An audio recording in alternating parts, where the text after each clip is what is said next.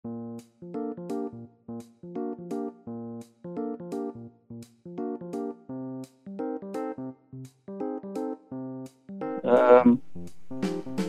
Lion Parcel merupakan salah satu bagian dari uh, strategic business unitnya Lion Group. Jadi memang uh, parent company kita adalah uh, perusahaan penerbangan Lion Group, terdiri dari Lion Air, Batik, Wings, dan uh, kalau yang pernah ke Malaysia menggunakan Malindo, yang pernah ke Thailand juga ada Thai Lion Air. Nah, Lion Parcel didirikan memang untuk menjawab uh, kebutuhan-kebutuhan logistik yang memerlukan pengiriman yang cepat sampai dan juga dengan harga yang ekonomis. Seperti halnya seperti uh, Lion Air ya, everybody can fly. Jadi kalau di Lion Parcel everybody can ship, itulah istilahnya. Nah, sekarang ini karena kita juga termasuk salah satu sebelas uh, industri yang memang dikecualikan dari P S B B, sehingga memang logistik ini merupakan salah satu yang tetap uh, berjalan dan berkembang, alhamdulillah. Dan sampai dengan sekarang kita uh, masih bertumbuh meskipun situasi pandemi COVID ini yang semakin uh, besar, yang semakin parah resonansinya. Kemarin itu kita mencatatkan pertumbuhan sekitar tiga ratus lima puluh persen uh, dari tahun lalu. Jadi kita masih tetap bertumbuh. Hal yang membedakan adalah uh, biasanya pengiriman-pengiriman tersebut dilakukan secara langsung, kontak fisik, yaitu dengan menggunakan drop point. Terbanyak sekarang pengiriman atau transaksi itu dilakukan secara daring atau secara online. Nah, itu bagaimana caranya Lion Parcel untuk bisa bekerja dengan cara daring online, lalu memastikan barang-barang tersebut terkirim dengan aman dan baik. Nanti bisa kita uh, jelaskan di sesi selanjutnya mungkin ya Pak Hasan. Tapi uh, yang ingin kami sampaikan di sini adalah logistik adalah salah satu uh, industri yang belum mati sampai dengan sekarang. Sampai dengan COVID ini berlangsung. Demikian kira-kira Pak Hasan. Adakah slide yang mau disampaikan sepertinya Mas Victor? Mau oh ya, ada. Ini bisa, bisa langsung ya? Bisa langsung disampaikan ya? Baik. Bisa. Saya screen dulu. Oke. Apakah rekan-rekan semua bisa melihat? Bisa. Bisa ya? Baik.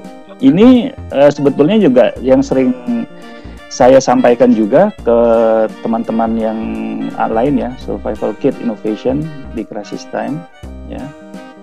Jadi um, ada lima hal yang ingin saya sampaikan. Yang pertama adalah Service and Value Innovation. Sekarang ini yang paling penting adalah kita harus memotong yang namanya ineffectiveness to be, atau harus menjadi lebih kompetitif. Itu ada semacam bold-nya tuh, to be-nya tuh harus more kompetitif.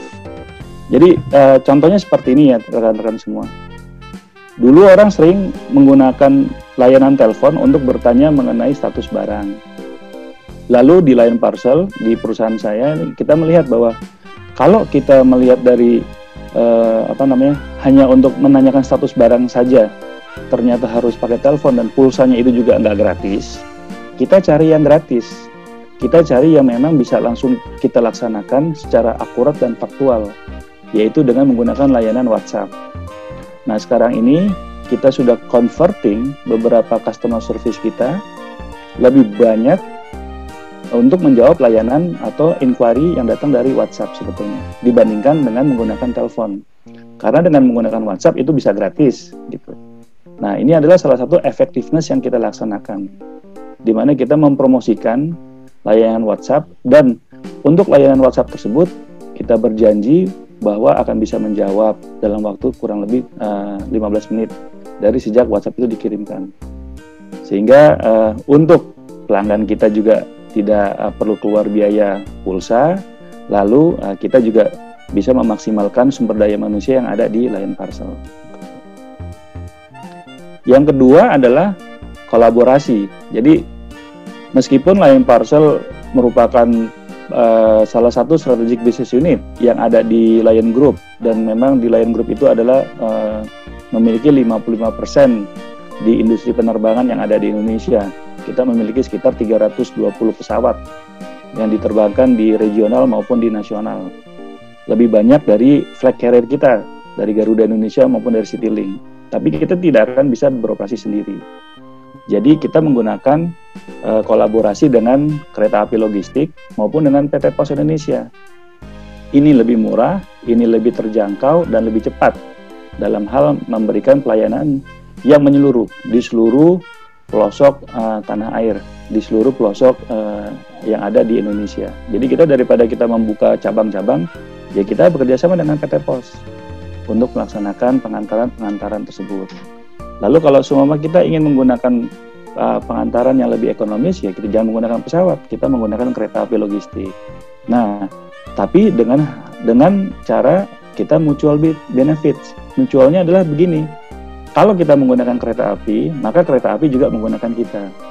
Kalau kita juga menggunakan P T Pos, P T Pos juga menggunakan kita. Nah, jadi P T Pos Indonesia sekarang juga sudah menggunakan Lion, kereta api logistik juga sekarang sudah menggunakan lain. Jadi kita saling mengisi satu sama lain. Jadi tidak hanya kita sebagai vendor, tapi juga betul-betul sebagai partner atau sebagai mitra.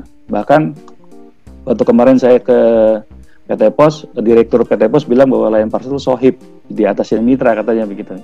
Yaitu artinya kita tidak melakukan kompetisi, kita melakukan sinergi. Gitu.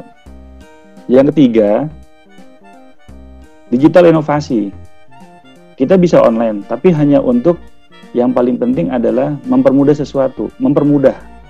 Intinya adalah mempermudah. Jadi kalau kita ada di Lion Parcel, Lion Parcel ada di Bukalapak, ada di Tokopedia, atau teman-teman rekan sejawat semua juga ada eh, dagangannya ada di Bukalapak atau Tokopedia, tapi istilahnya untuk pemesanannya saja ribet, itu nggak bakal bisa masuk. Atau tidak membuat sesuatu menjadi mudah, susah. Jadi kalau kita mau mau kita mau online, mengikuti Uh, yang sekarang ada, mengikuti tren yang sekarang ada, ya kita harus mempermudah sesuatu. Caranya dengan cara bagaimana? Caranya dengan bisa cek resi itu udah termasuk adalah merupakan suatu transaksi, atau kita bisa memberikan diskon, atau kita bisa memberikan cashback dan segala macam begitu. Intinya di sini yang paling penting adalah kalau mau online ya membuat sesuatunya itu lebih mudah. Selanjutnya adalah channel inovasi atau yang namanya silaturahim. Silaturahim ada berbagai berbagai cara. Salah satunya yang dilaksanakan oleh Ustadz saya tuh, uh, Ustadz Hasan, yaitu dengan ngaji bareng online. Yaitu ngaji bareng online dengan ngaji bareng online, saya sudah mendapatkan satu customer setia dari Bukittinggi, yaitu Bu M, yang pengirimannya bisa saya laksanakan langsung ke Prof. Suharyadi pada saat Prof. Suharyadi ulang tahun kan, yaitu uh, Balado Itiak, itu kan Balado Ijo Itiak, gitu, Ijo Balado Itiak gitu. Jadi Bu M salah satu yang merupakan uh, anggota ngaji bareng online memiliki produk yang namanya uh, Balado Itik atau apa ya namanya uh, bebek bebek bebek bebek Yo. sambal hijau lah bebek sambal hijau, tapi asli dari Bukittinggi. Saya nggak pernah ngerasain tapi kayaknya sih enak gitu. Karena yang pernah ngerasain Prof Suharyadi dan uh, Pak Hasan kan. Nah itu adalah salah satu uh, inovasi-inovasi silaturahim atau channel yang bisa kita laksanakan sebetulnya. Nah, yang saya contohkan di sini eh, mungkin lebih kepada formatnya. Kita menggunakan format-format, contohnya format-format karikatur, atau kita juga nggak nggak apa namanya tidak tidak uh, hide away atau nggak malu untuk mencoba TikTok gitu kan, untuk mempromosikan produk-produk kita. Bahkan yang paling penting to, to get more personal. Yang paling penting adalah to get more personal. Artinya adalah ada semacam kalau sekarang tuh uh, minta dipromosikan lah, disponsorkan lah gitu loh. Jadi Ria Miranda memberikan uh, testimoni, lalu juga beberapa agen-agen kita juga memberikan uh, testimoni kesukses mereka sebagai mitra. Nah itu jadi beberapa channel-channel itu yang paling penting adalah to be more personal. Nah, kalau kita hanya hanya sebatas promosi saja tapi tidak profesional, akhirnya kita akan memiliki distance dengan yang kita tuju, target maupun segmen yang akan kita tuju. Dan yang terakhir adalah sosial. Jangan lupa di era seperti ini kalau kita nggak care dengan sosial kita, agaknya akan akan sedikit sulit. Komunitas kita bangun, bahkan kalau bisa kita jadikan sebagai keluarga. Contoh adalah kita punya yang namanya um, kurir yang bekerja sama kita dengan Lion Parcel itu hanya bekerja empat jam sehari, tapi kita berikan pendapatan minimum satu juta rupiah per bulan. Hanya empat jam sehari, minimum satu juta rupiah per bulan. Kalau mereka mau delapan jam boleh, nggak ada masalah. bisa lebih dari satu juta, bisa dua juta, tiga juta, bahkan satu kurir itu ada ibu-ibu di daerah Sidoarjo itu bisa menghasilkan delapan juta rupiah. Dan alhamdulillah dia bilang selama COVID ini mereka tetap hidup, tetap bisa makan, tetap bisa bayar kontrakan begitu. Dan kebanyakan kurir-kurir kita ini juga kurir-kurir nyambi dari Gojek, dari Grab gitu ya.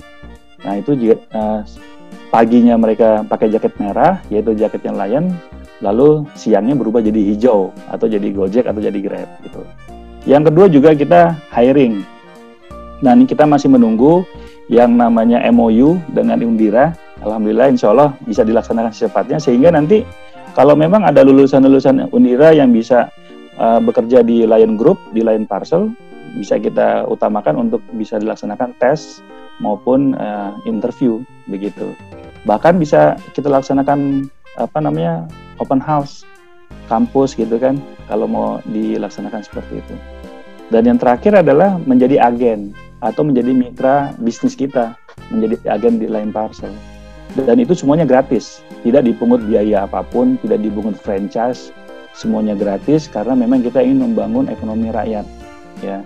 Semuanya ini kita laksanakan hanya untuk membangun suatu komunitas dan juga menjadi keluarga besar dalam rangka Negara Kesatuan Republik Indonesia, di mana bisa menggunakan uh, Lion Parcel. Jadi, itulah yang kita yang saya sampaikan uh, beberapa tips dari kami kepada teman-teman semua rekan sejawat pada saat kita menghadapi pandemi covid sembilan belas ini. Ini adalah suatu ide, mungkin uh, dari masing-masing personal bisa memodifikasi lagi berdasarkan apa yang memang dijalankan. Contohnya tadi yang Pak Hasan sempat bilang bahwa sekarang lagi booming yang namanya uh, makanan atau minuman atau aksesoris ya, itu memang betul sekarang itu uh, kita uh, melihat bahwa pengiriman makanan di Lion Parcel sendiri itu booming sekitar dua ratus lima puluh persen month over month, lalu sekitar seratus tujuh puluh lima persen year over year untuk pengiriman makanan begitu. Salah satunya adalah dengan dari Bu M yang dari Bukittinggi ke Jakarta. Dia bisa ngirim dari Bukittinggi ke Jakarta dalam waktu dua hari. Nah, alhamdulillah kemarin testimoninya sudah ada. Dikirimkan langsung oleh Lion Parcel ke e, acara di mana Profesor Suharyadi sedang berulang tahun pada saat itu kan. Nah, itu adalah salah satu contoh yang bisa kita sharing kepada teman-teman semua. Kira-kira demikian Pak Hasan. Oke, baik. Uh, mungkin sebelum berlanjut ke Mas Erik, Pak Victor, kan kalau yeah. uh, kita banyak sekali kan ada cabang-cabang bisnis lainnya dalam situasi seperti ini kan mengalami penurunan ya pasar ya. Nah sementara tadi yang kita tangkap dari Pak Victor justru uh, dari Lion Parcel ini bertumbuh gitu kan ya. Nah apakah pertumbuhan ini hanya dialami oleh Lion Parcel sendiri ataukah uh, grup Lion secara menyeluruh? Dan kemudian apakah ada juga kebijakan seperti halnya ditempatkan di korporasi lain, eh, kebijakan diskon dalam situasi pandemi ini untuk eh, produk-produk tertentu mungkin ya? Iya, jadi sebetulnya eh, kalau untuk penerbangan, dunia penerbangan sekarang lagi off klarung Pak Hasan, bahasanya tuh off klarung, lagi jungkir balik begitu ya, turbulensinya lagi tinggi. Da, kita dulu pada saat normal itu sekitar seribu tiga ratus pesawat sehari, seribu tiga ratus penerbangan sehari. Sekarang itu kita hanya beroperasi sekitar tiga ratus sampai dengan empat ratus penerbangan sehari. Kita nggak tahu nih bila mana nanti Gubernur D K I eh, Bapak Anies eh, menerapkan pengetatan P S B B ya. Takutnya nanti di Cengkareng malah di stop, wah itu mungkin akan lebih drop lagi kan gitu. Nah eh, dari Lion Group sendiri yang beroperasi itu sebetulnya hanya dua sekarang, yaitu dari Lion Parcel dan juga dari Batam Aeroteknik, yaitu uh, G M F, kayak G M F-nya Garuda Maintenance Facility yang ada di Batam. Itu masih melayani yang namanya perawatan-perawatan pesawat.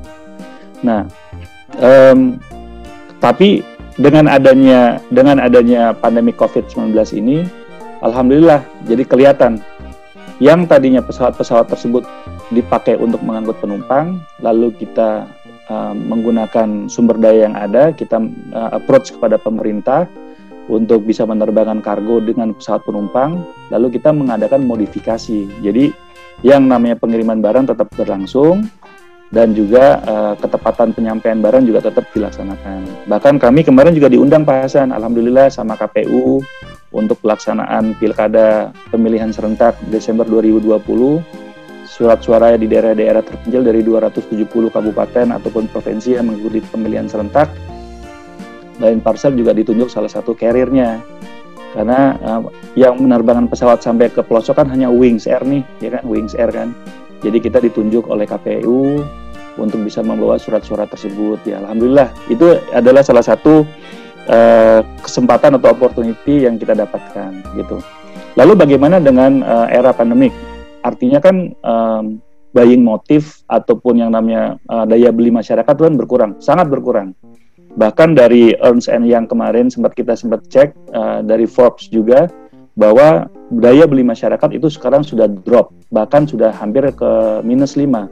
Artinya adalah orang lebih suka nyimpan uang daripada membelanjakan, begitu.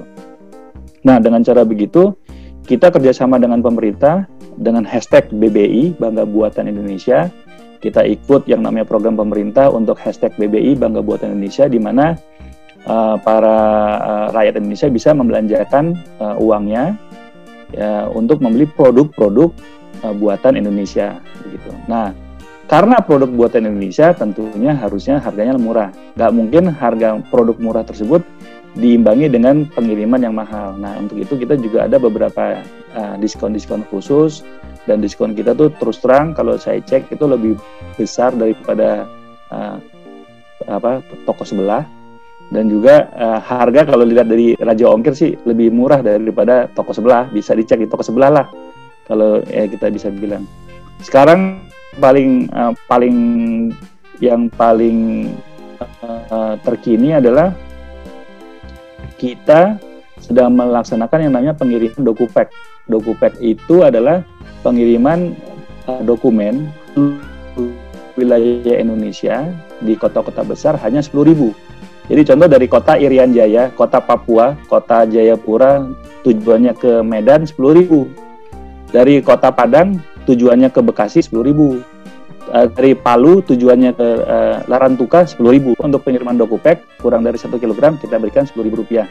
Nah, ini adalah untuk membantu juga literasi-literasi baca, agar jangan hanya uh, apa namanya uh, belajar lewat daring saja, jadi, tapi pengirim, uh, juga menggunakan hard copy gitu loh. Buku-buku juga bisa dikirimkan selama pengirimannya per kilogram itu adalah tidak kurang dari satu, uh, tidak lebih dari satu kilogram, yaitu sepuluh ribu rupiah.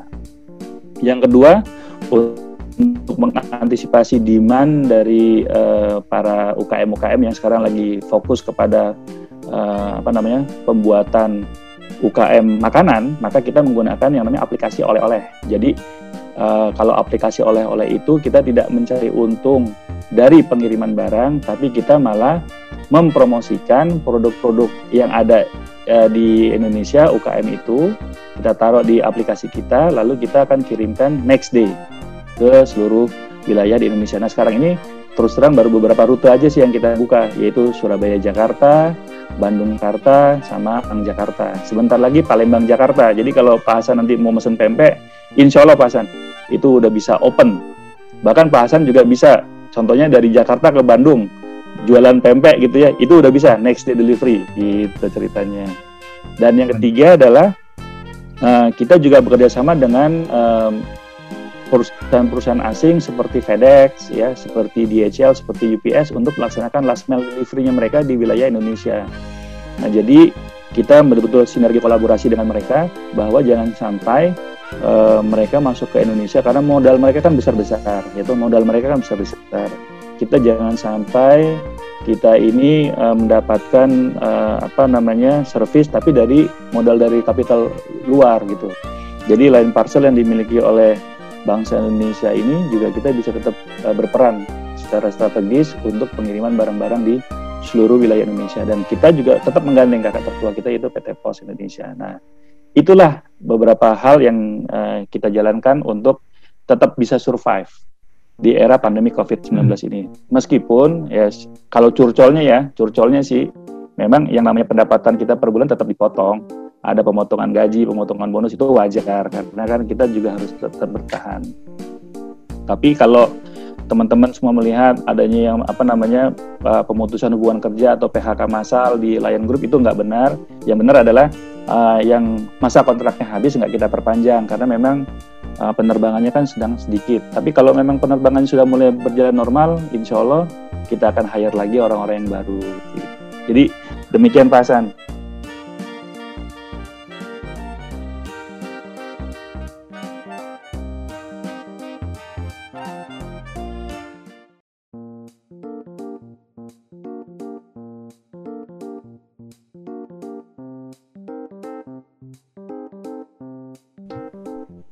Ya, baik. Terima kasih Pak Hasan Adi. Terima kasih Pak Victor atas uh, sharingnya tadi. Bagus sekali. Baik Bapak Ibu semuanya, uh, yang saya hormati dan saya muliakan, adik-adik semuanya.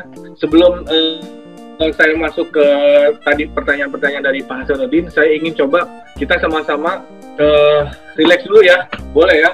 Uh, kalau boleh kita senam muka aja pagi hari ini. Nanti ada hadiahnya. Saya ingin tahu siapa yang wajahnya paling lucu. Ntar ada hadiahnya dari dari saya. Oke, kita mulai. Yang pertama, wajahnya tepuk-tepuk dulu semuanya. Sebelum lanjut, ayo tepuk-tepuk dulu wajahnya. Ayo, nanti dapat hadiah. Oke, tepuk-tepuk. Ini senyum wajah ya namanya ya. Oke, sekarang uh, ke kanan bibirnya. Hmm. Oke. Hmm, bagus. Oke, saya lihat nih lucu-lucu semua nih. Hmm, terus lima. Sekarang ke kiri. Hmm. Oke. Okay. Mm, mm, mm, mm, mm, mm. Sekarang ke atas. Oke, okay. Sekarang ke bawah. Sekarang gantian ke depan. Oke, okay. Sekarang pundaknya boleh digini-giniin ke belakang. Bagus. Saya sambil lihat nih. Oke, sekarang ke depan. Bagus. Oke, sip. Ini semuanya bagus-bagus, lucu-lucu, ngikutin semuanya. Jadi saya kasih hadiah kepada Bapak Ibu, adik-adik semuanya, mahasiswa-mahasiswa yang atau semua member partisipan yang ada di sini. Saya kasih hadiah free konsultasi legal hukum Uh, kepada saya free, nggak, tidak bayar sama sekali. Konsultasi hukum free kepada saya, apapun itu nanti insya Allah. Ke kebetulan kantor saya ada di daerah Gatot Subroto, Bapak Ibu, dan adik-adik semuanya di uh, namanya Centennial Tower. Mungkin Bapak Ibu pernah tahu ya, depan Museum Satria Mandala itu seberang-seberangnya ada gedung, uh, itu namanya Centennial Tower yang ada tulisan Rolex di situ. Itu nanti ada kantor namanya Evencio Consultant, itu bidang hukum. Nah nanti uh, kebetulan uh, saya di, di situ, nanti kita sama-sama bisa diskusi masalah hukum. Jadi semua partisipan yang ada di sini hadiahnya nah, saat ini tadi setelah ikut free konsultasi masalah hukum. Oke, okay, baik, terima kasih Pak Hasan dan semuanya. Tadi mengenai uh, pertanyaan Pak Hasan, kira-kira kontribusi apa yang dapat diberikan di era pandemi ini? Saya coba awali dengan sebuah apa ya, sebuah nilai ekonomis yang sangat bagus sekali, yaitu mengenai yang sangat berhubungan dengan uh, bidang saya, yaitu mengenai yang pertama uh, di era pandemi ini, uh, di mana semua bidang atau semua elemen bisnis itu banyak yang tungpurep atau istilahnya vakum, bahkan banyak yang cut cut off gitu.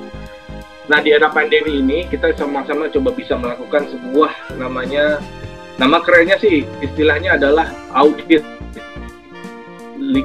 audit yaitu melakukan sebuah perenungan. Ini kalau misalnya di bidang bisnis ya, atau adik-adik semuanya bisa merenungkan kira-kira apa saja yang sudah didapat atau apa saja yang sudah ada atau apa saja yang sudah bisa kita lakukan atau apa yang yang kita dapat uh, prioritaskan ke depannya sehingga semua aspek-aspek yang sifatnya penting uh, atau sifatnya hal-hal yang lain uh, uh, lebih diutamakan dalam hal-hal sekarang ini. Itu uh, kalau menurut saya, jadi ada sifat yang uh, hal yang dapat kita lakukan di era pandemi ini yaitu adalah uh, kita dapat melakukan audit atau istilahnya ya kalau dalam bidang bisnis atau bidang pendidikan atau apapun itu atau bidang atau namanya bisa kita sebut adalah muhasabah. Saya mungkin tidak tidak uh, tidak dapat sharing slide saat ini. Kita ngobrol aja Uh, karena mudah-mudahan dengan ngobrol ini saya coba uh, uh, dapat memberikan sharing ilmu kepada Bapak Ibu dan adik-adik semuanya. Yang kedua yang saya lakukan adalah, karena saat ini banyak sekali U K M U K M yang ber, bermunculan, kalau menurut saya sangat sangat banyak sekali, di mana di era pandemi ini setelah kita tadi sudah mengaudit, bermuhasabah kira-kira bisnis apa yang bagus, berpikir think tank seperti itu, ah, rupanya tiba-tiba banyak sekali bisnis-bisnis yang sangat penting dan sangat bagus bermunculan saat ini. Ada yang tadinya dia eh, seorang karyawan, tiba-tiba karena ada pemutusan langsung beralih ke bisnis makanan, ke bisnis kesehatan segala macam. Tiba-tiba ide-ide kreatif itu banyak bermunculan. Nah, untuk hal itu, semuanya itu harus atas ide-ide tersebut, ide-ide kreatif tersebut, yang kita bilang, kita dalam bidang hukum namanya adalah kekayaan intelektual tersebut bermunculan, sehingga banyak yang harus kita proteksi. Untuk apa tujuannya? Untuk tidak diduplikat pada pihak orang, pihak lain. Tidak hanya diduplikat sebenarnya, dia tidak disalahgunakan oleh pihak lain. Bayangkan kalau misalnya Lion Parcel tiba-tiba mereknya diduplikat oleh seorang eh, yang mengaku-ngaku Lion Parcel, padahal bukan. Kemudian dia jualan di eh, online-online eh, shop, shop online atau di Buka, Bukalapak, Tokopedia segala macam. Bayangkan seperti itu. Padahal dia bukan Lion Parcel, tapi dia menggunakan logo brand atau eh, mengatasnamakan dirinya adalah Lion, Lion Parcel. Itu kan sangat merugikan. Eh, merugikan pihak lain, dalam hal ini adalah yang parcel, contoh itu. Nah, perlindungan kekayaan intelektual itulah yang sangat penting untuk kita dapat lakukan di era era seperti ini. Saya eh, pagi, pagi hari ini coba akan eh, mendeskripsikan beberapa eh, spesifikasi kekayaan intelektual yang ada di Indonesia. Oke, Bapak, Ibu setuju? Adik-adik semua setuju? Are you ready? Oke, sip. Pada angkat jempol semuanya. Oke, okay. Oke. Okay. Kekayaan intelektual di Indonesia dibagi menjadi beberapa segmen. Yang pertama, tadi kan Pak Hasan senantiasa atau bahkan orang-orang lain uh, bilang, eh jangan lupa tuh dipatenin dong. Jangan lupa itunya tuh produknya dipatenin.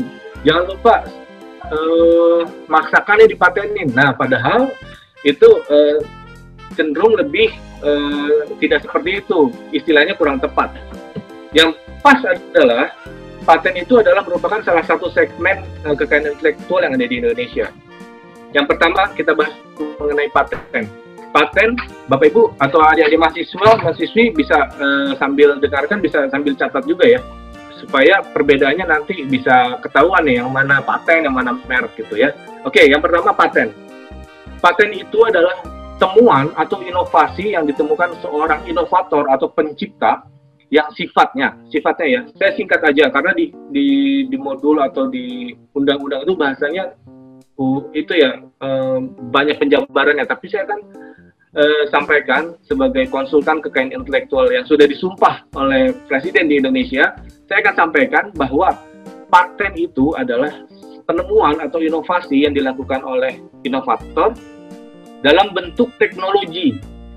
Ada yang bisa alat, ada yang bisa mesin, ada yang bisa apapun juga. Nah, biasanya ini anak-anak teknik mempunyai sebuah pemikiran atau inovasi untuk meng-create sebuah mesin, misalnya mesin mesin uh, mesin peredam untuk knalpot misalnya, apapun itu. Nah, paten ini Bapak Ibu sifatnya ada dua yang bernama, satu paten utuh, jadi benar-benar inovasi yang sangat baru sekali di dunia ini, yang belum ada, tidak punya. Atau bisa juga disebutkan kriteria menjadi paten sederhana.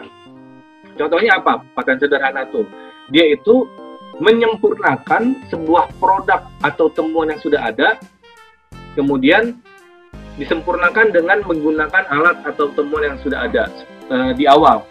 Misalnya, contohnya ya, seperti Uh, kalau misalnya kita kan punya kayak sepeda anak kecil gitu ya, sepeda anak kecil kemudian suka didorong gitu ya.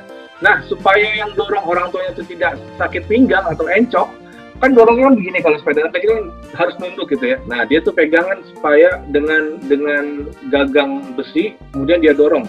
Nah, seperti itu. Nah, itu bisa masuk kategori paten sederhana, karena menyempurnakan uh, produk yang sudah ada. Kemudian contoh-contoh hal lain lagi, paten yang utuh itu seperti alat pengurup sampah, terus seperti itu, dengan kerukannya yang mempunyai diameter eh, berapa sentimeter atau meter, yang kemudian mengeruk, diangkat ke atas, kemudian dibuang ke limbahnya, kurang-kurang kurang lebih seperti itu. Sehingga kesimpulannya adalah produk inovasi teknologi yang sangat bermanfaat bagi manusia. Itulah istilahnya kekayaan intelektual yang pertama, yaitu paten. Yang kedua, kita jalan yang kedua ya, setelah tadi paten, yang kedua adalah merek. Nah, kalau merek ini baru, dia ini eh, sangat banyak sekali eh, dimiliki oleh orang-orang lain. Saya akan menyederhanakan kalimat apa yang dimaksud dengan merek. Merek itu sekarang sudah disempurnakan dengan merek dan indikasi geografis dalam undang-undangnya. Sehingga merek itu dapat disimpulkan adalah merupakan sebuah penamaan, sebuah penamaan yang tidak bersinggungan dengan ras, kesusilaan, yang dapat membedakan produk satu dengan produk lain sehingga konsumen itu tidak bingung, yang dilengkapi dan diistimewakan dengan komposisi warna yang ada, bentuk tulisan, dan juga penyebutan. Bapak Ibu, adik-adik semuanya yang saya hormati dan saya muliakan, merek ini tidak boleh menyebutkan indikasi sebuah eh, daerah atau geografis. Eh, seperti contohnya ya, ada kopi. Kopi ini yang enak kan sekarang ada kopi gayo, ada kopi Arabica. Nah, karena ini ada sebuah indikasi geografis eh, eh, sebuah daerah, maka nanti ada persyaratan tertentu yang harus diberikan atau harus diperiksa oleh pemeriksa merek, dalam hal ini adalah merek tersebut. Nah, saya sampaikan dalam merek ini, yang pertama tadi saya sampaikan tidak boleh ada unsur-unsur eh, ras atau kesusilaan. Jadi bagi Bapak Ibu atau adik-adik semuanya yang mempunyai produk makanan, itu nggak boleh nanti makanannya itu ada gambar-gambar yang tidak baik atau cenderung ke porno seperti itu. Logonya, mereknya, brandnya tidak boleh. Kemudian penyebutannya juga harus tidak tidak tidak sama dengan dengan dengan produk yang sudah ada. Misalnya ya, eh, an, Bapak Ibu atau adik-adik semua buat kecap, kecap A B C, tapi ternyata suka dilebih-lebihin, dilebih-lebihin supaya membedakan kecap A B C yang sudah ada, namanya di logonya A B C, misalnya tambahin E H gitu, itu nggak boleh karena me, me, apa, memplesetkan merek yang sudah ada sebelumnya. Atau contohnya Starbucks kopi, kemudian di tulisannya ini karena penyebutan sama ya, di tulisannya eh, dia bilang Star tapi eh, belakangnya bukan pakai B U C K S misalnya, K aja gitu. Nah itu juga nggak boleh, sehingga dapat dapat merugikan eh, merek Starbucks yang sudah ada. Atau mungkin logonya dimirip-miripin, gambar dewinya diganti, kemudian tapi hampir mirip, warna hijaunya tetap ada. Nah itu nggak boleh. Nah itu merek yang kedua tadi setelah paten, cipta, dan merek. Dan yang ketiga saya ingin sampaikan adalah uh, mengenai uh, cipta. Nah Bapak Ibu, adik-adik semuanya, dan juga para dosen ini, dalam hal ini saya ingin men menyampaikan bahwa cipta itu adalah sebuah penemuan atau inovasi yang sifatnya adalah e, sebuah lagu. Nah, itu lagu bisa disebut adalah nilai, mempunyai nilai kekayaan intelektual atau nilai ekonomis yang sangat bagus dan sangat e, apa ya? Sebenarnya sangat bagus kalau misalnya dibisniskan e, kepada orang kepada orang lain. Ba bayangkan ya, kepada penciptanya maksudnya. Bayangkan se sebuah e, hotel, sebuah restoran, sebuah e, karaoke itu kan mempunyai e, itu lagu yang sangat banyak, sehingga e, lagu yang dipakai untuk dalam menjalankan bisnis tersebut harus mempunyai e, nilai ekonomis yang sangat tinggi. Bayangkan kalau misalnya dia menciptakan lagu, tapi dinyanyikan di sebuah karaoke. Nah, itu tidak diberikan kepada kepada pemilik atau royaltinya, yaitu eh, tidak mempunyai nilai ekonomis dan sangat melanggar hak cipta. Jadi, bagi Bapak Ibu yang mempunyai lagu, karya ilmiah, atau metode penemuan yang yang sudah bagus, yang sudah ada, Nah itu langsung diberikan sehingga dapat mempunyai uh, nilai royalti yang sangat baik. Begitu juga dengan dosen-dosen. Dosen-dosen itu mempunyai menciptakan sebuah buku. Nah buku itu pun juga kalau misalnya diperbanyak, wajib eh, pemegang royalti mendapatkan nilai ekonomis. Itu eh, cipta. Kemudian ada lagi yang namanya rahasia dagang. Nah ini rahasia dagang ini dalam eh, era sekarang ini sangat bagus. Karena banyak sekali tiba-tiba banyak menu-menu yang sangat rahasia atau sangat membedakan dengan eh, produk-produk lain. Seperti kita tahu ya, bila Bapak Ibu semua dan adik-adik kalau misalnya makan ayam Kentucky sama ayam e, McDonald pasti ada perbedaannya kan. Nah itu rupanya mereka tuh sudah mempunyai komposisi e, tepung dan juga rasa-rasa yang sangat berbeda, sehingga dia mempunyai menu e, atau e, rasa yang sangat berbeda dengan ayam-ayam yang lain. Itulah K F C. Sehingga menu rahasia tersebut tidak boleh dipublikasikan kepada orang lain. Itu rahasia dagang. Kemudian ada lagi yang namanya tata letak sirkuit terpadu. Itu mengenai uh, handphone.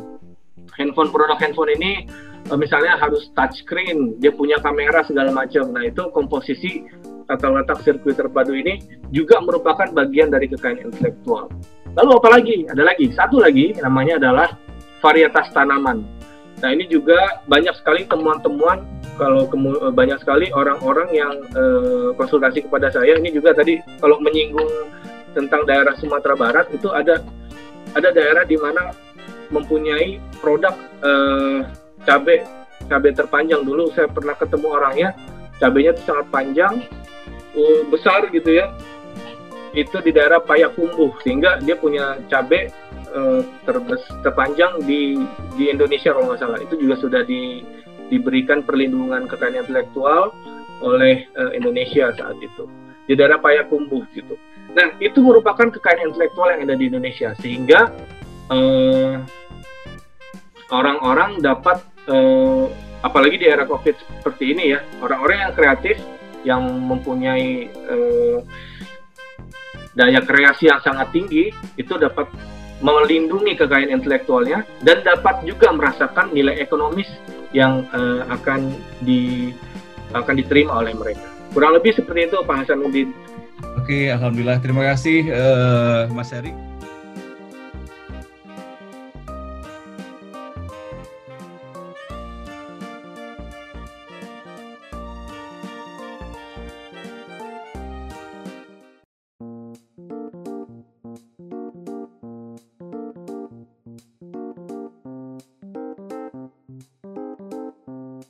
Daya kreasi yang sangat tinggi itu dapat melindungi kekayaan intelektualnya dan dapat juga merasakan nilai ekonomis yang uh, akan di akan diterima oleh mereka. Kurang lebih seperti itu Pak Hasanuddin. Oke, alhamdulillah. Terima kasih uh, Mas Erik uh, atas uh, sharingnya dan uh, betapa sebetulnya uh, kita harus uh, uh, jeli dan teliti sekali ya di samping mengamankan produk-produk kita, dan juga sesungguhnya dengan era perdagangan global sekarang ini kita memerlukan sekali ya standar kualifikasi dari para produk kita agar kita bisa memasarkan lebih leluasa lagi dan mengembangkan pasar kita tentunya. Nah baiklah eh, Pak Mas Victor dan Mas Erik, eh, saya kira eh, kita tiba pada segmen ketiga sekarang ini, memberikan kesempatan eh, pertanyaan kepada seluruh peserta dalam forum hari ini. Dan eh, apabila ada pertanyaan eh, eh, silakan menuliskannya di di kolom chatting kita, atau bisa juga mengangkat tangannya dengan raise hand di dalam eh, tombol yang ada di Zoom kita ini.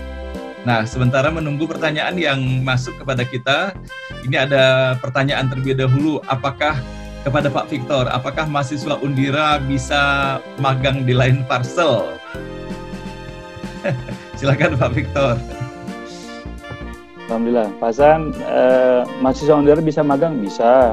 Kalau kita eh, nanti M O U-kan dulu, nanti kita atur bagaimana, bila mana ada yang mau magang, seperti apa, dan ke area mana saja atau ke departemen mana saja yang bisa kita magangkan, karena ada beberapa departemen nggak bisa kita berikan ke yang mau magang, contohnya seperti di wilayah finance atau di wilayah uh, pricing atau costing, itu kita nggak bisa. Tapi kalau di wilayah operasional, di wilayah sales, di wilayah di wilayah network seperti yang saya jalankan itu bisa, nggak ada masalah. Okay. Tapi menunggu menunggu undangan Pak Hasan untuk M O U. Siap, siap segera. Tanggal dua puluh delapan Mas, eh, Mas Victor ya. Siap, nah, betul. Kemudian ada pertanyaan untuk Pak Erik sepertinya, apabila ada seorang atau pengusaha yang melanggar hak cipta atau hak paten, itu pelanggarannya masuk hukum pidana atau perdata, dan jenis pasal yang dikenakan terhadap pelanggaran pasal berapa dalam undang-undang apa? Ya, uh, Pak Hasan, terima kasih Pak Hasan. Uh, tadi setelah uh, dijabarkan kan ada dua kriteria tuh, ada kekayaan intelektual, ada yang paten, ada yang cipta. Kalau misalnya memang dia melanggar undang uh, melanggar uh, dua kriteria tersebut, undang-undang uh, paten dan undang-undang cipta, memang sangat dilang, uh, melanggar dan masuk kriteria hukum pidana. Sudah diatur di undang-undangnya, undang-undang hak cipta dan undang-undang paten. Kalau dilihat nilainya memang lebih besar di undang pelanggaran undang-undang paten daripada cipta. Kalau nggak salah itu uh, kalau nilai-nilainya kalau diuangkan itu lima puluh berapa berapa puluh miliar, tapi kadang-kadang kan penggugat itu dia dia juga melihat uh, hal-hal lain yang dapat merugikan, sehingga ada komponen yang sifatnya non, non substansial dimasukkan juga dalam uh, dalam gugatan tersebut. Di samping diutamakan gugatan atau uh, kerugian yang ada di dalam undang-undang yang nilainya sudah ada. Gitu, Pak. Nah, ini ada lanjutan pertanyaan Pak Erik. Uh, ya, ini diberi contoh nih, seandainya uh, beliau ini memiliki produk madu. Nah, hmm. harus didaftarkan, harus didaftarkankah mereknya? Nah, saya kira pertanyaan ini terkait dengan dalam artian bahwa karena kan banyak sekali kan produk madu yang beredar di masyarakat. Nah, apakah apa saja step-step yang harus kita jalani untuk mematenkan merek itu? Apakah termasuk juga dengan spesifikasi secara khusus yang bahwa madu kita itu uh, speknya demikian gitu, agar uh, bukan hanya merek saja yang berbeda, tetapi sampai hal yang lebih detail teknis pun kita bisa membuktikan bahwa itu adalah merek kita. Silakan Mas Erik. Ya. Betul, kalau misalnya uh, Bapak Ibu atau adik-adik semuanya sudah mempunyai produk madu, dalam hal ini sesuai pertanyaan, itu sejatinya sebaiknya langsung didaftarkan. Sebelum nanti madu itu sudah terkenal dan orang-orang merasakan manfaatnya, eh dan baru uh, didaftarkan. Khawatirnya nanti ternyata pas dilihat, udah ada yang merek yang lain atau merek yang sama dengan madu yang Bapak Ibu miliki. Uh, jadi sarannya adalah memang harus segera didaftarkan, mumpung masih di awal-awal. Untuk prosesnya adalah nanti cukup memberikan uh, uh, data pribadi, data pribadi pemilik uh, produk tersebut, atau juga akta dari perusahaan yang mungkin memiliki produk tersebut atau pemilik merek dalam hal ini. Jadi nanti uh, bisa bisa juga sih nanti konsultasi kepada kami, konsultan kekayaan intelektual yang memang sudah disumpah.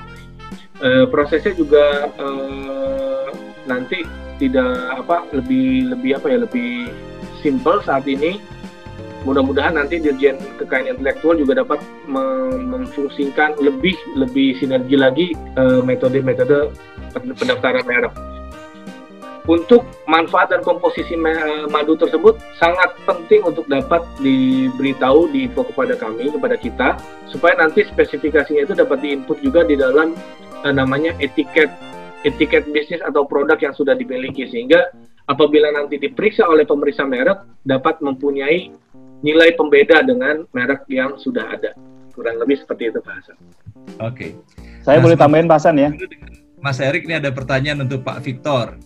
Uh, ini terkait dengan uh, uh, biaya promosi dengan benefit yang diperoleh oleh perusahaan. Saya kira yang dipertanyakan di sini uh, sampai sejauh mana kebijakan promosi ini dikaitkan dengan benefit ataupun profit yang bisa didapat oleh perusahaan terkait dalam case uh, Lion Parcel. Oke, saya sebelum saya menjawab uh, mengenai madu, saya juga pengusaha madu. Oh, Mas. Namanya madu sumak. Nah, sekarang ini kan U K M. Ya. Jadi pasan dapat kok pasan ini baru ini baru baru jadi pasan sama Prof dapat. Nah, kalau U K M nggak punya perusahaan paling wajib memiliki P I R T, I P R T lah istilahnya, dari eh, apa namanya eh, kantor eh, seksi Kementerian Perdagangan setempat, tapi di wilayah kabupaten saya cukup, tidak perlu B P O M ya. Itu sangat mudah, apalagi sekarang lagi online. Yang penting kita siapin saja yang namanya contoh produk. Nah, itu sekitar satu minggu itu udah keluar uh, izinnya. Setelah itu baru didaftarkan patennya gitu, ke H A K I gitu biasanya, langsung online semuanya kok, enak. Terus yang kedua tadi pertanyaan mengenai marketing budget ya Pak Hasan ya? Ya betul. Ya, budget. Kalau sekarang budget-budget yang dilaksanakan oleh perusahaan-perusahaan yang ada di Indonesia maupun yang ada di luar sana, uh, budget akan di-cut cost. Jadi kita lebih kepada below the line. Jadi ada dua budget, ada above the line dan below the line. Kalau yang above the line itu kemungkinan besar yang masih berada sekarang itu yang sudah memiliki kontrak. Ya, ada iklan atau apa, itu pasti ada, itu above the line pasti sudah ada kontrak. Tapi kalau below the line kita lebih kepada yang sifatnya personal, langsung, dan tidak memiliki uh, budget yang terlalu besar. Contohnya adalah kita mengada- mengadakan uh, temu dengan komunitas-komunitas, lalu menggunakan sosial media yang apa yang tidak memiliki uh, budget yang terlalu besar, juga kepada testimoni-testimoni saja, begitu. Oke, baik Mas Erik. Uh, jadi dalam artian bahwa uh, uh, bagi efisiensi yang dikedepankan sekarang ini ya.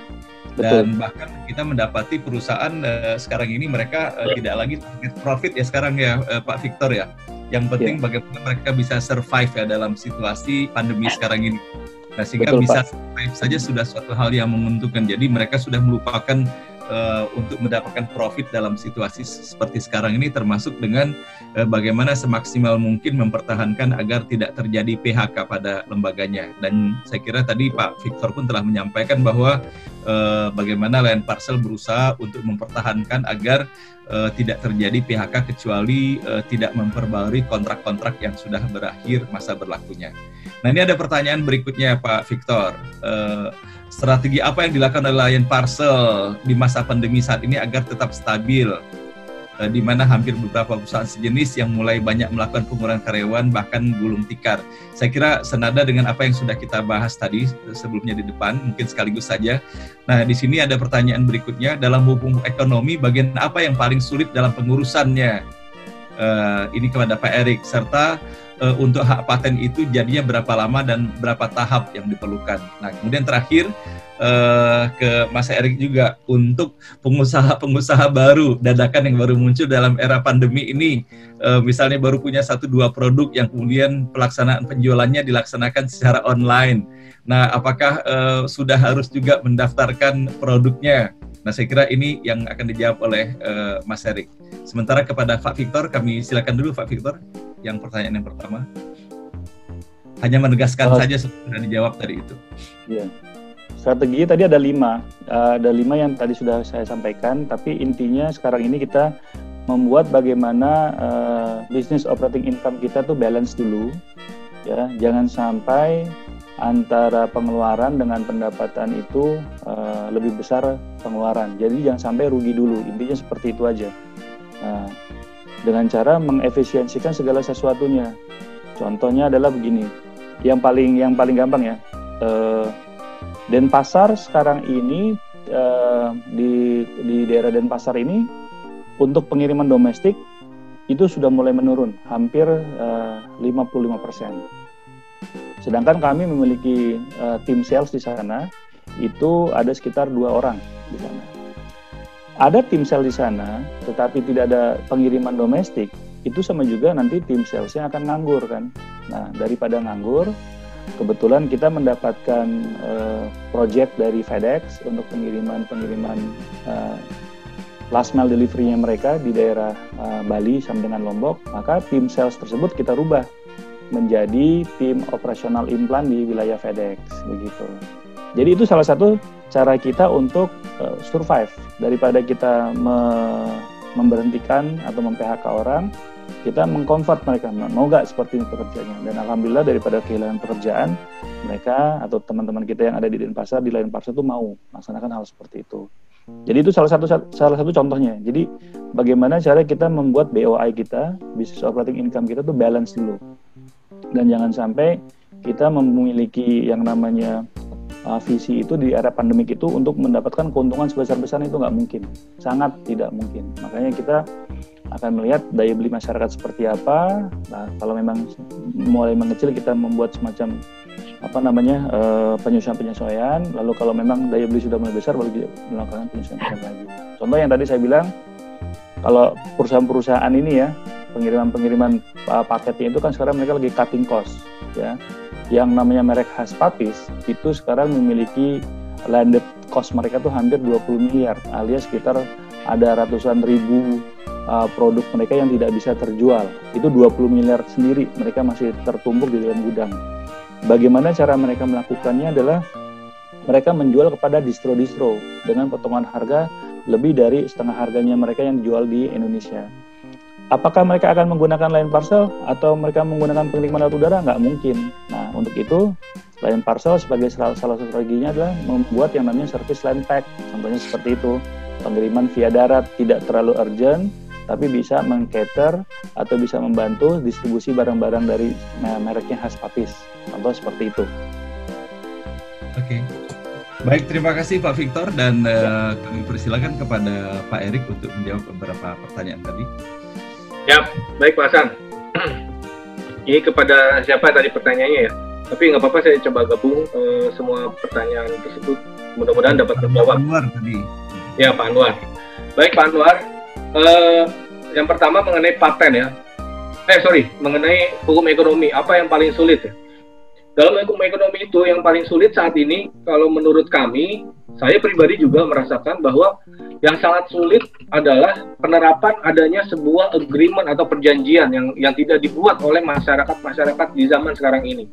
Karena masyarakat zaman ini kurang aware atau kurang peduli terhadap adanya sebuah transaksi bisnis atau kejadian hukum atau perbuatan hukum yang dilakukan tanpa adanya agreement atau perjanjian yang yang yang sebelumnya dibuat atau dipersiapkan. Bahkan eh, antara saudara sendiri sewajibnya atau seharusnya adalah dibuat sebuah agreement apabila ada sebuah konsep atau eh, perbuatan hukum yang yang di, di, dilakukan atau bisnis yang diperbuat. Nah ini yang agak sulit eh, di kita yang agak sulit dalam hukum ekonomi ini eh, terjadi karena tidak adanya kesadaran dari semua eh, orang mengenai betapa pentingnya sebuah perjanjian kerjasama atau uh, agreement bahasa bahasa bahasa ininya ya bahasa kerennya atau M O U yang bisa kita dengar juga biasanya M O U. Bapak Ibu semuanya, ini semua karena nanti kalau tidak ada perjanjian, apabila hal-hal yang hal-hal yang tidak diinginkan terjadi, itu akan akan menjadi sebuah dispute yang tidak jelas dan susah sekali kita dapat memutuskan siapa yang sebenarnya benar, siapa yang sebenarnya salah gitu. Padahal hal ini sudah uh, dijelaskan dalam dalam Al-Qur'an, di ayat yang paling panjang di dalam Al-Qur'an itu di, di surat Al-Baqarah ayat dua delapan dua. Di situ apabila seseorang atau dua belah pihak melakukan muamalah atau bisnis, itu harus tertulis yang pertama, yang kedua dibuat oleh seorang yang ahli dalam hal tersebut dan dipersaksikan oleh dua orang saksi.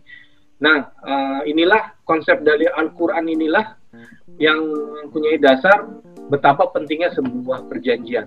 Itu yang dalam uh, hukum ekonomi kadang-kadang banyak menjadi uh, masalah dalam keadaan atau paling sulit dalam keadaan ini. Yang kedua mengenai paten. Paten itu prosesnya berapa lama? Itu kurang lebih tiga tahun. Ini paten yang tadi saya jelaskan adalah produk inovasi teknologi yang sangat bermanfaat bagi orang lain ya. Itu prosesnya memang agak lama untuk dapat lahir sebuah sertifikat. Itu proses tiga tahun. Nah, proses pemeriksaan prosesnya seperti apa? Nanti di situ ada proses namanya proses normatif, proses substantif, dan juga nanti ada publikasi produk tersebut untuk di-share kepada masyarakat umum, sehingga masyarakat umum mengetahui adanya sebuah inovasi yang baru saja didaftar. Nah ini kira-kira hmm, eh, sama tidak dengan produk yang sudah ada. Nah nanti eh, masyarakat bisa menilai apakah itu sudah sama atau tidak keasliannya. Itu paten. Jadi memang agak lama karena dia menyangkut produk eh, teknologi yang sudah ada. Jadi ada sebuah pengetesan yang dilakukan oleh eh, ahli-ahli paten dalam hal ini. Yang kedua, yang ketiga pertanyaannya. Bisnis rumahan, apakah langsung penting untuk didaftar? Kalau menurut saya penting, Bapak Ibu semuanya. Karena apa ya? Bisnis rumahan itu e, nanti pastinya ke depannya, ini menurut pengalaman saya selama pandemi ini ya, Ini banyak sekali konsultasi-konsultasi, terutama U K M U K M yang memang startup di bidang uh, entahlah itu kuliner, entahlah itu jamu, entahlah itu obat, entahlah ya, macam-macam lah. Madu termasuk, itu dia mendaftarkan, kami sarankan untuk mendaftarkan produk tersebut. Bayangkan ya Bapak Ibu ya, dia tidak dia tidak akan bisa menjual produknya itu sendirian. Dia pasti akan membuat atau memberikan kepada pihak lain yang disebut dengan konsep berdagangnya saat ini adalah reseller. Bayangkan, bila produk ini dibuat oleh uh, orang tersebut dan kemudian belum didaftarkan atau belum dilindungi, namun dia berikan uh, reseller, hak reseller kepada orang lain, bayangkan kalau misalnya produk tersebut diambil oleh orang reseller tersebut, nah itu bahaya sekali. Karena sekarang jualan-jualan itu metodenya kalau saya perhatikan adalah reseller, jadi teman bisa bantu jualan, ini bisa bantu jualan ya gitu. Jadi menurut saya eh, penting untuk didaftarkan, terlebih ya, terlebih dalam hal ini bidang-bidang yang mempunyai eh, kaitannya dengan kesehatan, seperti minuman, eh, kemudian eh, makanan, eh, obat-obatan, dan juga hal-hal yang lain. Kalau sekarang sudah terintegrasi nih konsep atau eh, link antara B P O Badan POM dengan eh, kekayaan intelektual, jadi produk makanan, minuman, obat-obatan apabila belum mendaftarkan kekayaan intelektual itu tidak bisa disubmit atau tidak bisa masuk ke dalam uh, proses uh, Badan POM. Kurang lebih seperti itu Pak Hasan. Jadi sangat penting. Oke, baik. Terima kasih Mas Erik, uh, sangat lugas sekali penjelasannya dan saya kira ini uh, putaran terakhir uh, karena waktu telah uh, menunjukkan saat ini jam sebelas dua puluh tujuh.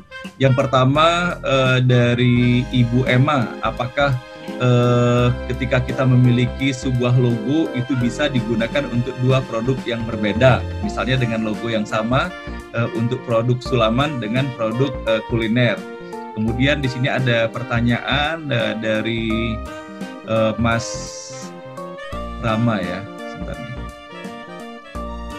Uh, P I R T kemudian B P O M itu termasuk paten nggak Pak Erik? Apakah ketika kita sudah terhubung dengan P I R T atau B P O M otomatis barang kita sudah mendapatkan hak patennya? Atau hanya izin beredar saja? Itu saja mungkin Mas Erik, eh, kami persilakan. Tadi yang pertama apa Pak? Yang pertama itu pertanyaan dari Ibu Emma Linda dari Bukittinggi. Oh iya iya iya. Nah, untuk logo, logo, logo ya, ya. yang digunakan apakah bisa untuk dua produk yang berbeda? Baik, Ibu, Ibu Emma, boleh Bu, untuk pro, untuk logo bisa dilakukan uh, atas pendaftaran dua produk. Misalnya, contohnya, uh, kalau Ibu Emma tadi uh, sulaman, produk sulaman, itu mungkin nanti masuk di klasifikasi kelas uh, bahan atau uh, baju ya, seperti itu ya. Dan juga bisa juga didaftarkan di produk untuk makanan. Jadi, eh, jadi saya tegaskan lagi bahwa satu merek bisa didaftarkan untuk dua produk eh, klasifikasi kekayaan intelektual. Kemudian eh, dari Bapak siapa Pak Daniel tadi ya, yang mengatakan bahwa yang bertanya eh, apakah Badan POM dan P I R T itu merupakan eh, perlindungan kekayaan intelektual, itu berbeda Bapak. Kalau Badan POM itu lebih ke ke ke ke aktivitas analisa apabila apakah produk atau uh, uh, produk dari makanan, obat-obatan atau uh, semuanya itu mempunyai komposisi yang sudah benar atau belum.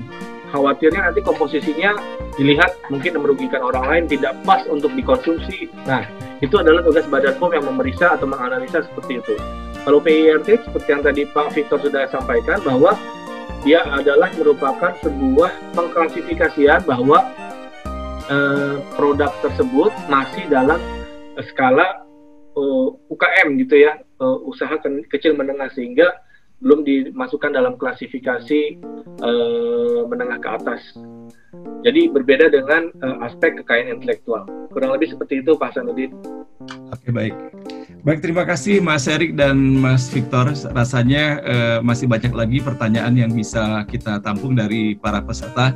Eh, namun waktu juga eh, yang telah eh, membatasi kita dan saat ini tepat eh, di handphone saya pada jam sebelas tiga puluh waktu Indonesia bagian Barat. Nah, dari eh, dua paparan dan juga atas jawaban-jawaban dari pertanyaan yang telah disampaikan oleh eh, para peserta kita, ada beberapa hal yang uh, saya bisa catat pada siang hari ini. Yang pertama, sebagaimana kita ketahui bahwa uh, pandemi ini uh, COVID sembilan belas bukan hanya terjadi di Indonesia, tetapi terjadi juga hampir di seluruh belahan negara.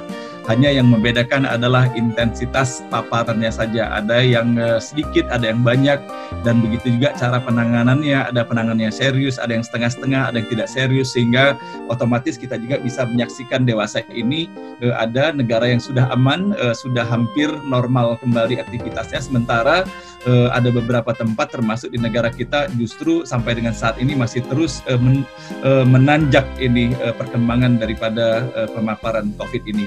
Nah, dari apa yang kita dapati dalam situasi seperti ini, tentunya kan kita kan tidak hanya bisa mengamati dan berdiam diri. Maka beberapa hal yang bisa kita catat bahwa e, sesungguhnya dari apa yang telah berlaku di seputar kita, sesungguhnya ujian itu berlaku pada siapapun dan kapanpun. Jadi ujian itu akan selalu ada. Hanya sekarang ini e, bentuk ujian yang datang kepada kita e, adalah ujian berupa e, wabah COVID ini. Nah, tentunya kita sebagai insan yang beragama meyakini bahwa e, e, setiap ada ujian, Ujian, setiap ada kesulitan, pasti ada kemudahan di dalamnya. Nah, tinggal lagi bagaimana kita mampu melihat dua sisi, jangan terbentur hanya pada permasalahannya, namun bersama-sama kita mencari peluang apa saja yang bisa kita dapatkan dalam situasi uh, ujian yang hadir di seputar kita. Nah, termasuk pada hari ini, uh, bukankah sesungguhnya pertemuan kita menjadi sangat simpel, mengadakan webinar-webinar seperti ini? Coba bisa dibayangkan dalam situasi, situasi normal ya, untuk kita mengadakan seminar dengan menghadirkan seratus orang, nggak usah seratus orang, lima puluh orang itu susahnya bukan main, dan melibatkan biaya dan effort yang luar biasa. Namun dalam situasi seperti ini, kita menjadi mudah sekali mengadakan pertemuan-pertemuan seperti ini. Nah, kemudian yang kedua, kita meyakini bahwa kalau seandainya kita betul-betul melakukan yang terbaik, sebagaimana yang dicontohkan oleh Mas Victor tadi itu, bahwa bagaimana setiap lembaga, setiap individu dalam situasi seperti ini, mari kita keluarkan yang terbaik kita. Nah, mudah-mudahan dengan apa yang terbaik yang bisa kita lakukan itu, pada akhirnya kita bertawakal kepada Tuhan yang telah menciptakan kita semuanya, dan Allah menjanjikan barang siapa yang telah melakukan terbaik dan kemudian mereka bertawakal, maka pertolongan itu akan datang dari pintu-pintu yang tidak terduga-duga. Dan kemudian eh, tadi bagaimana Mas Erik menyampaikan kepada kita semua, aspek hukum itu sangat penting sekali eh, untuk mengamankan diri kita dan perusahaan dan usaha kita. Bukankah kita banyak sekali mendapati dalam kehidupan masyarakat, sengketa-sengketa yang terjadi Jadi itu saling tuntut menuntut antara satu dengan yang lainnya, dikarenakan e, tidak disiapkan yang rapi dan baik dan rinci kesepakatan-kesepakatan apa saja e, yang e, terdapat antara para pihak yang mengadakan perjanjian itu. Kalaulah misalnya para pihak menyadari bahwa sesungguhnya perjanjian-perjanjian itu dibuat untuk mengantisipasi agar tidak terjadi sengketa di belakang hari, maka mestinya tidak kita temui sengketa yang begitu banyaknya sekarang ini. Nah, mudah-mudahan kita tidak usah menunggu usaha kita menjadi besar, sekecil apapun usaha kita, maka harus kita perhatikan aspek-aspek hukum ini. Termasuk tadi di dalam perjanjian yang kita buat, di dalam melakukan sebuah usaha, bagaimana walaupun kecil sifatnya, tapi harus jelas dan tertulis untuk menghindari terjadinya dispute antara para pihak yang terkait dalam bidang usaha ini. Nah, demikianlah beberapa hal yang, yang dapat kita ambil di dalam pertemuan ini. Ini, dan yang paling penting adalah bagaimana kita uh, terus berkomunikasi, dan tidak semua uh, kompeten kompetensi itu kita pahami, maka di sini penting sekali kita berkolaborasi dan berkonsultasi. Nah, dalam hal ini Mas Erik telah memberikan hadiah istimewa kepada seluruh peserta di dalam forum ini. Apabila ingin berkonsultasi hukum kepada Mas Erik akan diberikan secara cuma-cuma. Nah, tentunya mungkin uh, untuk sekali atau dua kali konsultasi ya Mas Erik ya. Nah, baiklah Ibu sekalian, uh, mudah-mudahan uh, pertemuan kita pada hari ini adalah pertemuan yang memberikan manfaat bagi kita semuanya. Dan kepada Mas Erik dan Mas Victor kami ucapkan terima kasih atas uh, kehadirannya dan juga sharingnya yang sangat berharga pada forum ini. Dan selanjutnya kepada Profesor Zaharyadi, terima kasih juga atas kepercayaan yang telah diberikan untuk membawakan acara ngobrol bareng online ini. Dan kepada para peserta, tentunya luar biasa sekali, tetap bersabar sampai dengan saat ini. Dan uh, sebelum kita mengakhiri pertemuan ini, uh, kami mohon kesediaan uh, closing speech dari uh, Pak Profesor Suharyadi. Kami persilakan, Prof.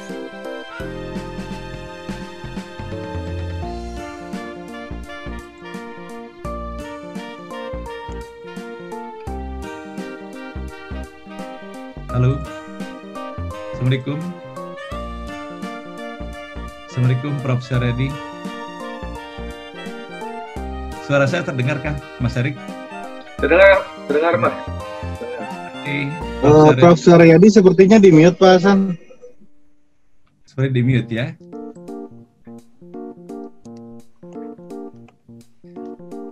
Sekali lagi kepada Profesor Zaharyadi, eh, kami persilakan untuk menyampaikan closing statement-nya.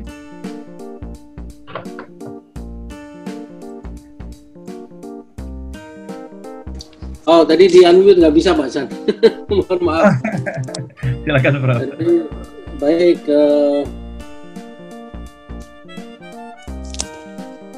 ya, saya ini lagi di charge nih, anunya. iPad-nya. Jadi, mohon maaf. Uh, saya mendengarkan keseruan ya, dan apa yang disampaikan Mas Victor dan Mas Erik sangat luar biasa bagi saya pribadi yang sudah lumayan lama uh, menggeluti berbagai kegiatan ya. Ini banyak hal yang baru uh, kali ini saya, saya memperolehnya. Jadi tadi adik-adik sekalian, bapak-bapak sekalian yang mengikuti ngobrol bareng, dari penjelasan Pak Victor tadi ternyata begitu banyak inovasi. Paling tidak ada lima inovasi di uh, Lion Parcel yang telah dilakukan selama pandemi ini. Jadi memang uh, setiap usaha dalam menghadapi krisis apapun itu harus berpikir keras untuk melakukan inovasi-inovasi baru, membuka upaya-upaya yang tadinya tidak terpikirkan menjadi harus dipikirkan, dan itu yang menyebabkan usahanya bisa tetap langgeng, tetap berkembang. Memang oh, dari cerita Pak Victor tadi, dari tiga ribu tiga ratus pesawat yang terbang sekarang tinggal tiga ratusan, cuma sepuluh persen saja. Ini satu hal yang sangat luar biasa dampaknya tentu kepada Lion, sehingga inovasi-inovasi Pak Victor dan tim yang telah melakukan berbagai upaya untuk meningkatkan uh, Lion Parcel tetap jaya itu satu hal yang sangat diperlukan bagi Lion secara keseluruhan. Dan kemudian yang paling penting adalah bagaimana uh, Lion Parcel melakukan pendekatan uh, kepada uh, linknya ya, kepada para kenalan-kenalannya. Dari satu, satu contoh kecil saja, uh, Bu M yang memproduksi bebek ayam Balado hijau ya itu pas ulang tahun saya bisa mengirim tepat waktu ya, kemungkinan karena memang uh, Universitas Nusantara tetanggaan sama Pak Victor, sehingga persis ulang tahun saya uh, bebek Balado hijau itu nyampe di tempat kegiatan yang kita lakukan ya, sehingga bisa langsung mencicipi uh, bebek Balado hijau yang rasanya luar biasa. Dan sebenarnya katanya melalui pengiriman uh, Lion Parcel ini sekarang bisa kita pesan dari Jakarta. Jadi kemarin saya dapat gratis, wah enak sekali dapat gratis, tapi kan nggak mungkin gratis terus ya, jadi saya harus pesen. Uh, bayar Bu Emma, jangan gratis lagi. Segera saya akan pesan untuk saya nikmati lagi, karena sudah uh, lebih dari sebulan ini uh, rasanya pengen makan ayamnya lagi. Dulu bebeknya, sekarang nanti gabungan antara bebek dan ayam Balado hijau, rasanya luar biasa. Jadi Bu Emma yang paling sementara ini yang memanfaatkan kesempatan ini, di satu sisi pengiriman produknya bisa lebih lancar melalui uh, Lion Parcel, yang kedua hak paten yang nanti akan diurus melalui Mas Erik ya, itu menyebabkan insya Allah usahanya makin berkembang ke depan insya Allah ya.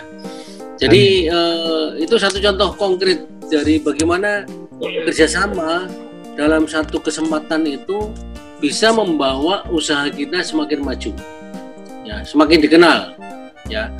Sekarang aja seratus orang yang ikut ini tahu ini ada bebek ayam Balado hijau produksi Bu Ima, dan kemudian ada bordir yang luar biasa juga pasti bagusnya ya. Ini satu hal yang sangat bagus. Mas Erik juga sudah langsung memproklamirkan diri, saya ahli mengurusi paten, ya, mengurusi hak cipta, mengurusi ada empat atau lima hal tadi yang diurusi Mas Erik, ya, luar biasa. Sebab ini dari seratus orang itu nanti bicara sama sepuluh orang, jadi sepuluh ribu orang, ya. Jadi mudah-mudahan Mas Erik juga makin berkembang usahanya. Amin. Dan juga ini parcel ini kan satu hal yang sangat diperlukan masyarakat, ya. Dan Lion Parcel sudah terkenal, tetapi e, keterkenalan itu semakin besar lagi dengan kegiatan e, ngobrol bareng seperti ini, karena kemudian seratus orang yang ikut sekarang, lebih seratus lebih yang ikut sekarang ini tadinya nggak ngerti atau masih samar-samar terhadap pelayan, tapi begitu lihat e, tampangnya e, wakil direkturnya seganteng itu, ya tadinya mau ngirim lewat uh, parcel yang lain, ganti sekarang parcel parcelnya lewat Lion Parcel. Nah, ini luar biasa, ya. Apalagi Mas Erik tadi menjanjikan untuk anu apa uh, menerima magangnya mahasiswa Undira. Wah, tambah keren lagi. Jadi kalau M O U Pak Hasan yang ngurusi M O U Pak Hasan di Undira. Jadi nanti Pak Hasan segera di follow up nanti janjinya uh, Mas Victor tadi, ya. Jadi dengan adanya uh, M O U itu menjadi payung untuk mahasiswa-mahasiswa Undira bisa magang di Lion Parcel. Jadi bisa dibayangkan, ya, hanya satu acara ngobrol bareng ini kalau kita lihat dampaknya dan kemudian bisa memperbesar kegiatan usaha kita masing-masing. Maka tentu kegiatan semacam ini menjadi sangat penting. Para mahasiswa juga menjadi penting. Kenal Mas Erik, dijanjikan untuk gratis konsultasi. Susah loh itu. Sebab kalau konsultan hukum itu hitungannya itu pakai jam, satu jam berapa dolar gitu lah. Ini digratisin lagi. Nggak ada batasan jam lagi. Mau seharian ketemu Mas Erik, kalau dia mau silakan. Ya, jadi pokoknya kalau mahasiswi-mahasiswi ini kan senangnya yang kece-kece kayak Mas Erik ini, ya, milenial yang keren gitu, ya. Jadi nanti ya, tapi kesana jangan hanya mengganggu Mas Erik waktunya, tapi memang harus punya masalah yang dikonsultasikan sehingga walaupun gratis ada manfaatnya bagi kedua belah pihak.